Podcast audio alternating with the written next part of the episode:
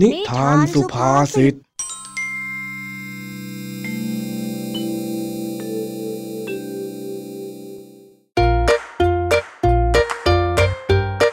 วัสดีครับ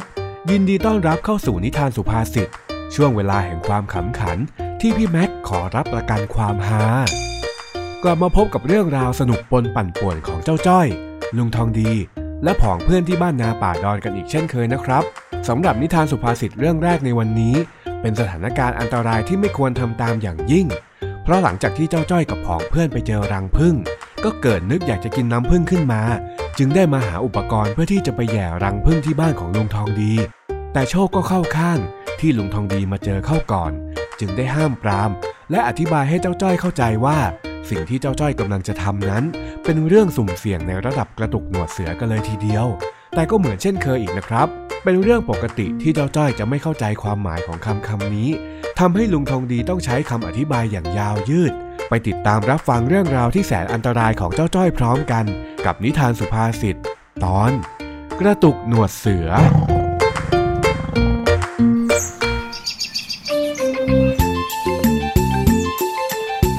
ย็นวันนี้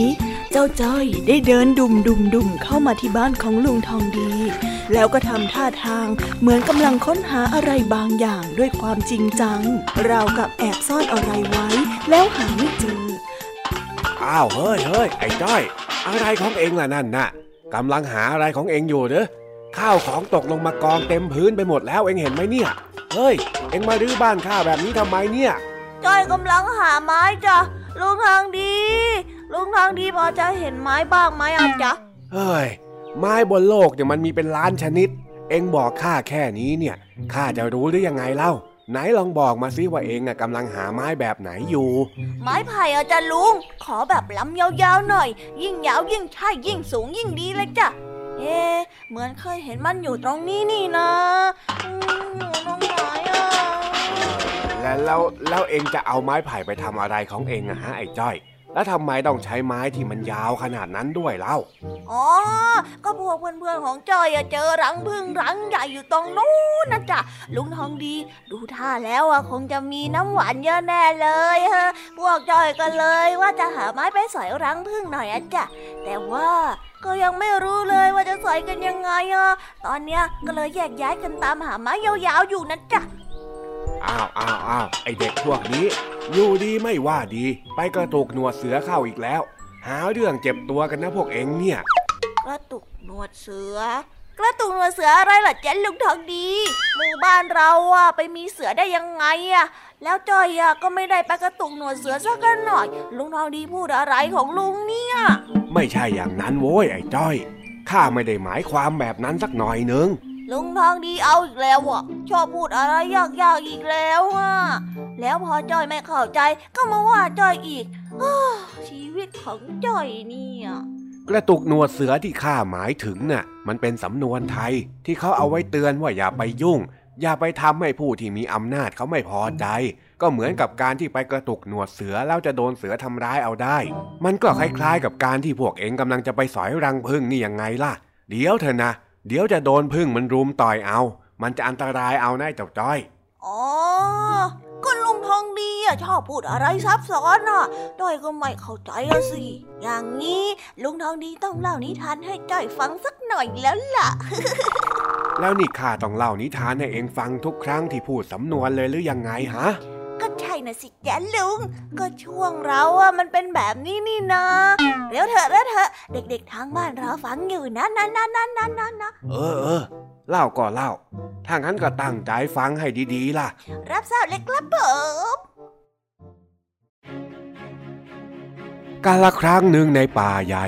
เจ้าเสือกำลังนอนหลับอยู่ใต้ต้นไม้อย่างสบายใจ เจ้ากระต่ายเดินผ่านมาเห็นเจ้าเสือนอนหลับอยู่ ก็นึกเจ็บใจที่เจ้าเสือนั้นชอบจับกระต่ายกินเป็นอาหาร มันจึงนึกสนุกอยากแกล้งเสือขึ้นมา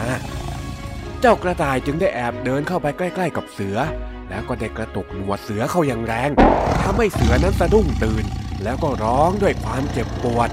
เสือนั้นโกรธมากที่กระต่ายทำแบบนั้น มันจึงวิ่งไล่กระต่าย แล้วก็จับกระต่ายกินในที่สุดเพราะแบบนี้เขาจึงมักเรียกการกระทำที่เสี่ยงอันตรายต่อผู้มีอิทธิพล หรือคนที่มีอำนาจ ว่าเป็นการกระตุกหนวดเสือ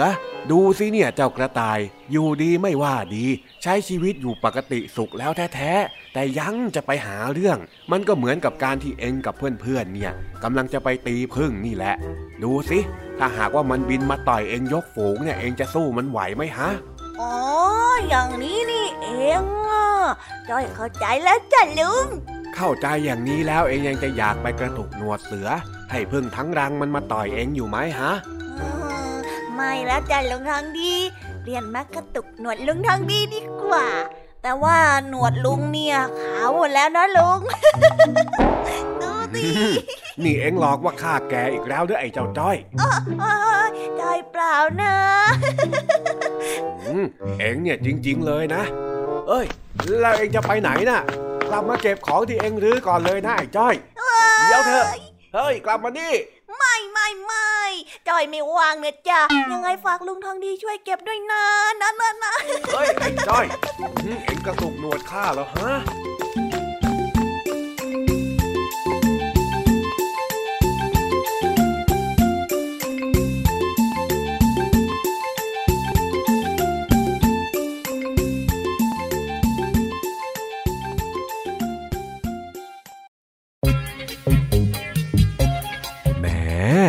เจ้าจ้อยนะเจ้าจ้อย เกือบไปแล้วเชียว นี่ถ้าไม่ได้ลุงทองดีเตือนไว้แล้วก็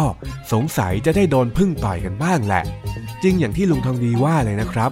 การไปกระตุกหนวดเสือก็คือการไปทำให้ผู้ที่มีอำนาจไม่พอใจ ดูสิ ถ้าโดนพึ่งต่อยขึ้นมาเนี่ยใครจะไปช่วย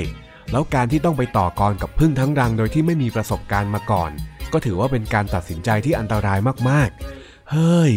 โล่งใจไปทีนะ พี่แม็กฟังไปแล้วก็ยังอดเป็นห่วงไม่ได้เลย แต่ว่าน้องๆรู้ไหมครับ ว่าน้ำผึ้งเนี่ยเป็นของหวานที่อยู่คู่กับมนุษย์มายาวนานถึง 8,000 ปีเลยนะ คนโบราณตั้งแต่สมัยก่อน รู้จักการนำน้ำผึ้งมาทำเป็นอาหารที่มีรสชาติหอมหวาน อีกทั้งน้ำผึ้งก็ยังมีสรรพคุณทางยาอีกด้วย โห เป็นได้ทั้งขนมที่แสนหวาน แล้วก็เป็นยาที่วิเศษอีกด้วย ถือว่าเป็นของอเนกประสงค์จากธรรมชาติเลยจริง ๆ นอกจากนี้น้ำผึ้งก็ยังเกิดจากการที่ตัวผึ้งไปหาเกสรจากดอกไม้หลาย ๆ ที่มารวมกัน ด้วยวิธีการทางธรรมชาติโดยเฉพาะของผึ้งนั่นจึงทำให้เจ้าผึ้งทั้งหลาย มีส่วนช่วยในการผสมพันธุ์ดอกไม้โดยไม่รู้ตัว ถือว่าเป็นผลิตภัณฑ์ทางธรรมชาติที่มีประโยชน์มากมายเลยจริง ๆ มีหน้าล่ะ เจ้าจ้อยถึงอยากจะกินขนาดนั้นน่ะ แต่การที่จะไปจัดการกับรังผึ้งด้วยตัวเองเนี่ยก็เป็นการกระทำที่ไม่ควรเรียนแบบนะครับ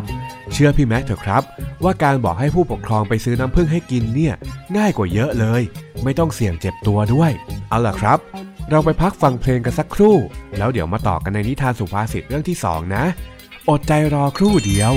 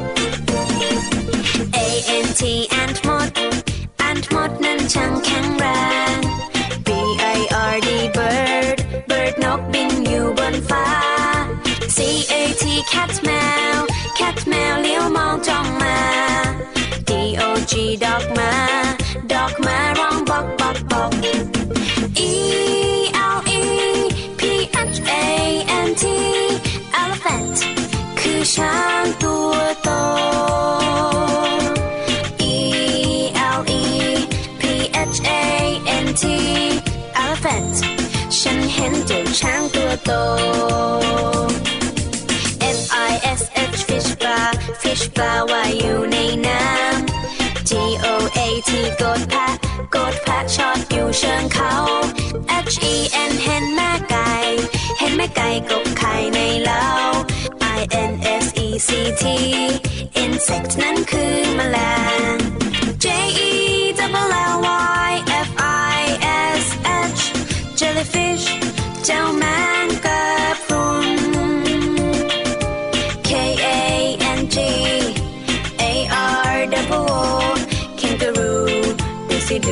จริงโจกระโดด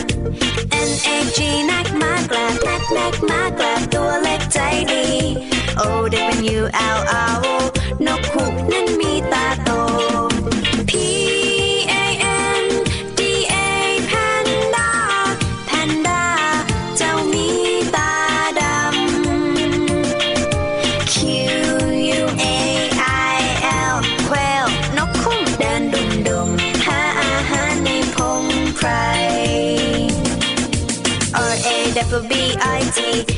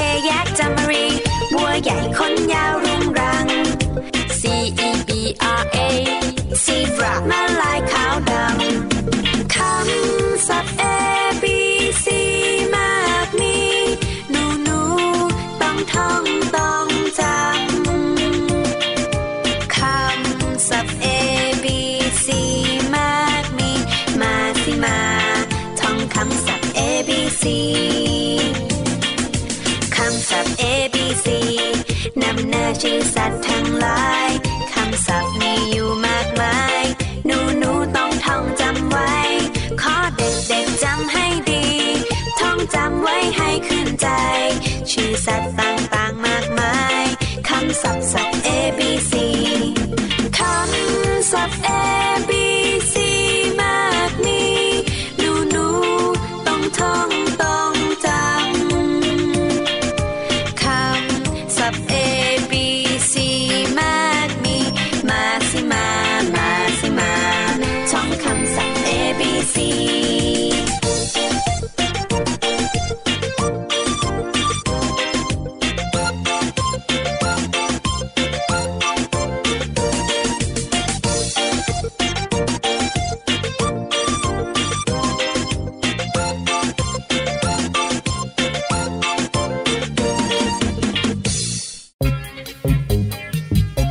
ล่ะครับ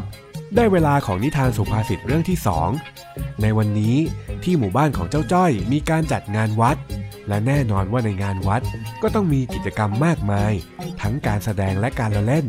เรียกได้ว่าจัดเต็มจุใจกันเลยทีเดียว และนี่ก็เป็นสาเหตุที่ทำให้เจ้าจ้อย หมดเงินไปกับการเล่นปลาโป่งเพราะว่าอยากจะได้ของรางวัล จนทำให้เจ้าจ้อยนั้น เดินคอตกมาฟ้องลุงทองดี แต่ก็ไม่รู้เหมือนกันว่า ลุงทองดีจะช่วยเจ้าจ้อยอย่างไงบ้าง เพราะว่าการกระทำของเจ้าจ้อยในวันนี้ ดูจะออกไปทางสำนวนโลภมากลาบหาย ที่ถึงแม้ว่าจะเป็นสำนวนที่เราคุ้นหู แต่ว่าเจ้าจ้อยของเรานั้น ก็ไม่เคยก้าวข้ามไปได้สักที ไปติดตามเรื่องราวนี้พร้อมกันได้กับนิทานสุภาษิตตอน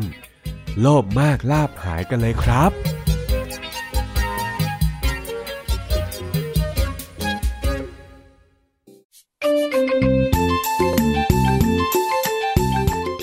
บ้านบ้านทุ่งนาป่าดอน มีงานวัด ในงานก็เต็มไปด้วย แหล่งมอบความบันเทิงให้กับผู้คนภายในหมู่บ้าน ไม่ว่าจะเป็น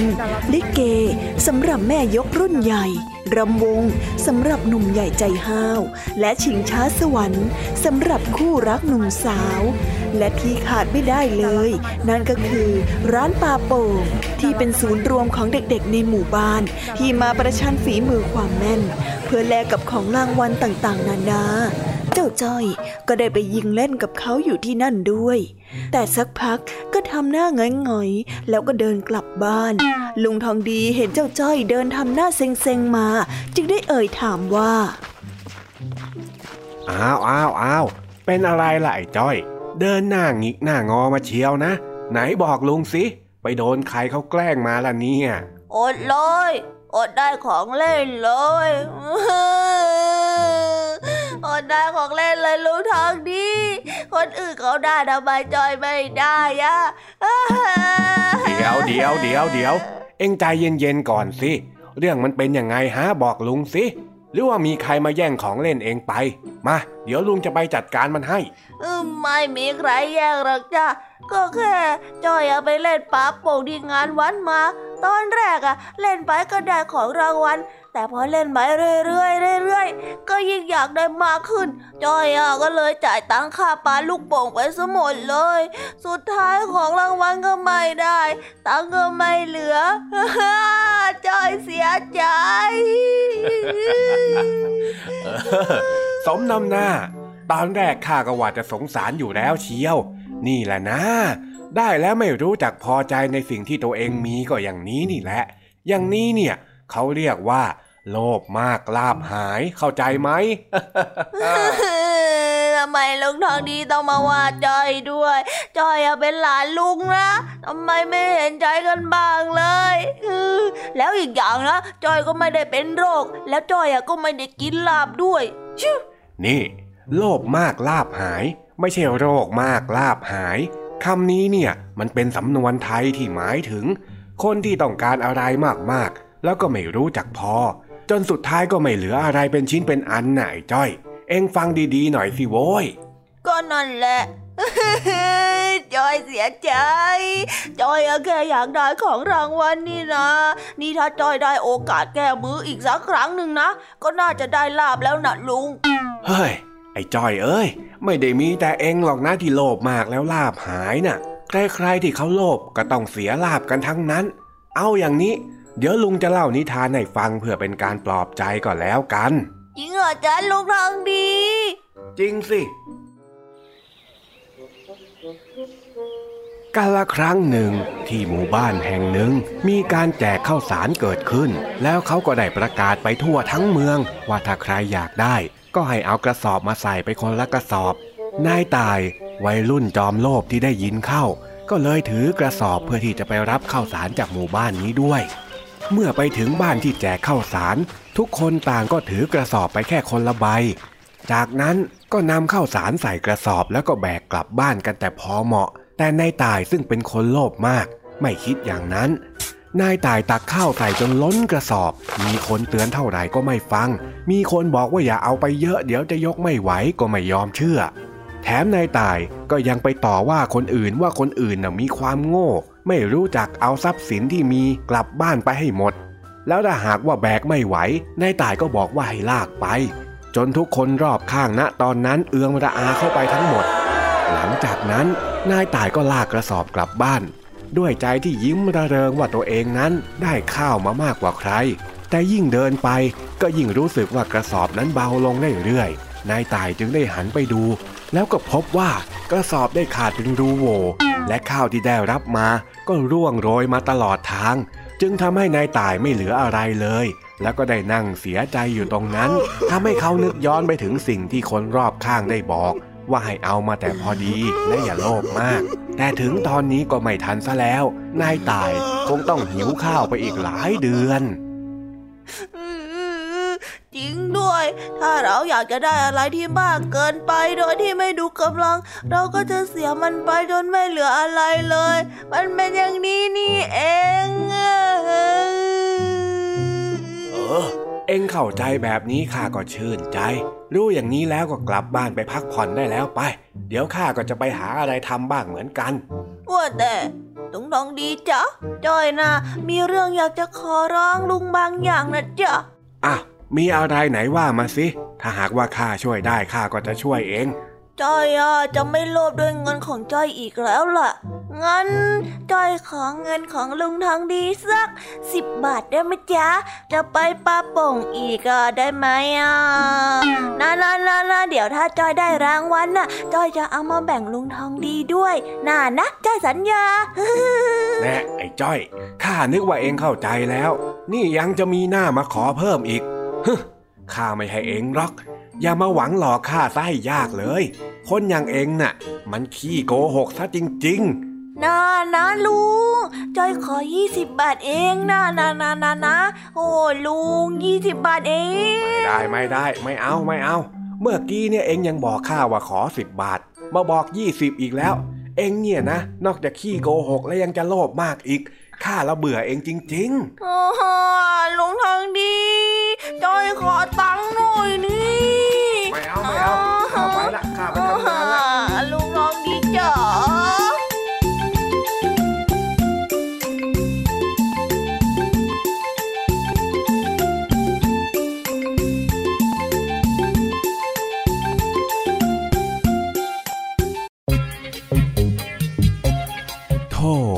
อันดับแรกต้องขอแสดงความเสียใจกับเจ้าจ้อย ที่เสียเงินทั้งหมดไปเพราะความโลภแล้วก็ต้องขอแสดงความเสียใจอีกครั้ง ที่ลุงทองดีไม่หลงกลไปกับการอ้อนของเจ้าจ้อย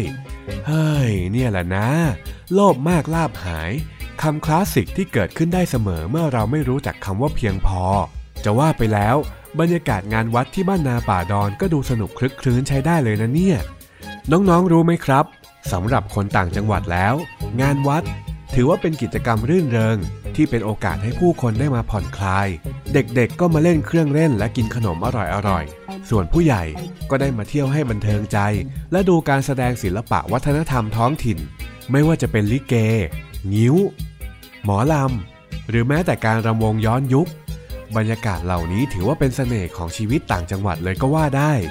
น้องๆ คนไหนฟังแล้วอยากไปเที่ยวบรรยากาศงานวัด ก็ลองขอให้พ่อแม่พาไปได้นะครับ แต่ว่าพี่แม็กขอเตือนอะไรไว้อย่าง ว่าอย่าไปหลงเล่นอะไรจนเพลินแล้วโลภมากแบบเจ้าจ้อยประเดี๋ยวจะหมดสนุกกับงานวัดเอาได้ แล้ววันนี้ก็หมดเวลาของพี่แม็กกับรายการคิสอาวในช่วงนิทานสุภาษิตกันไปแล้วนะครับ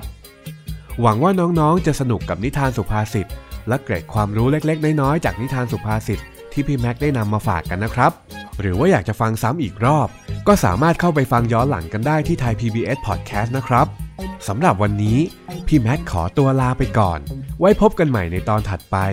บ๊ายบายครับ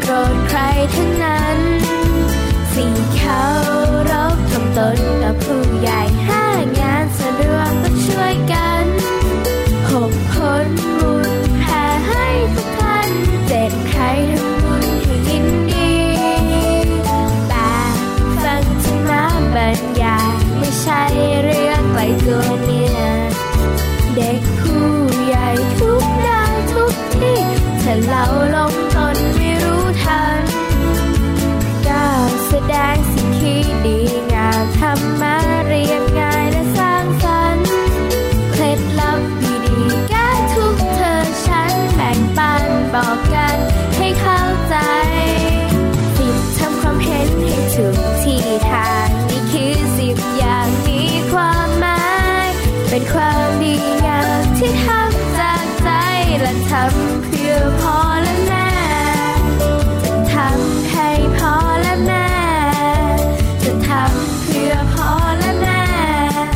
และทำด้วยใจจริงแท้ This is Thai PBS Podcast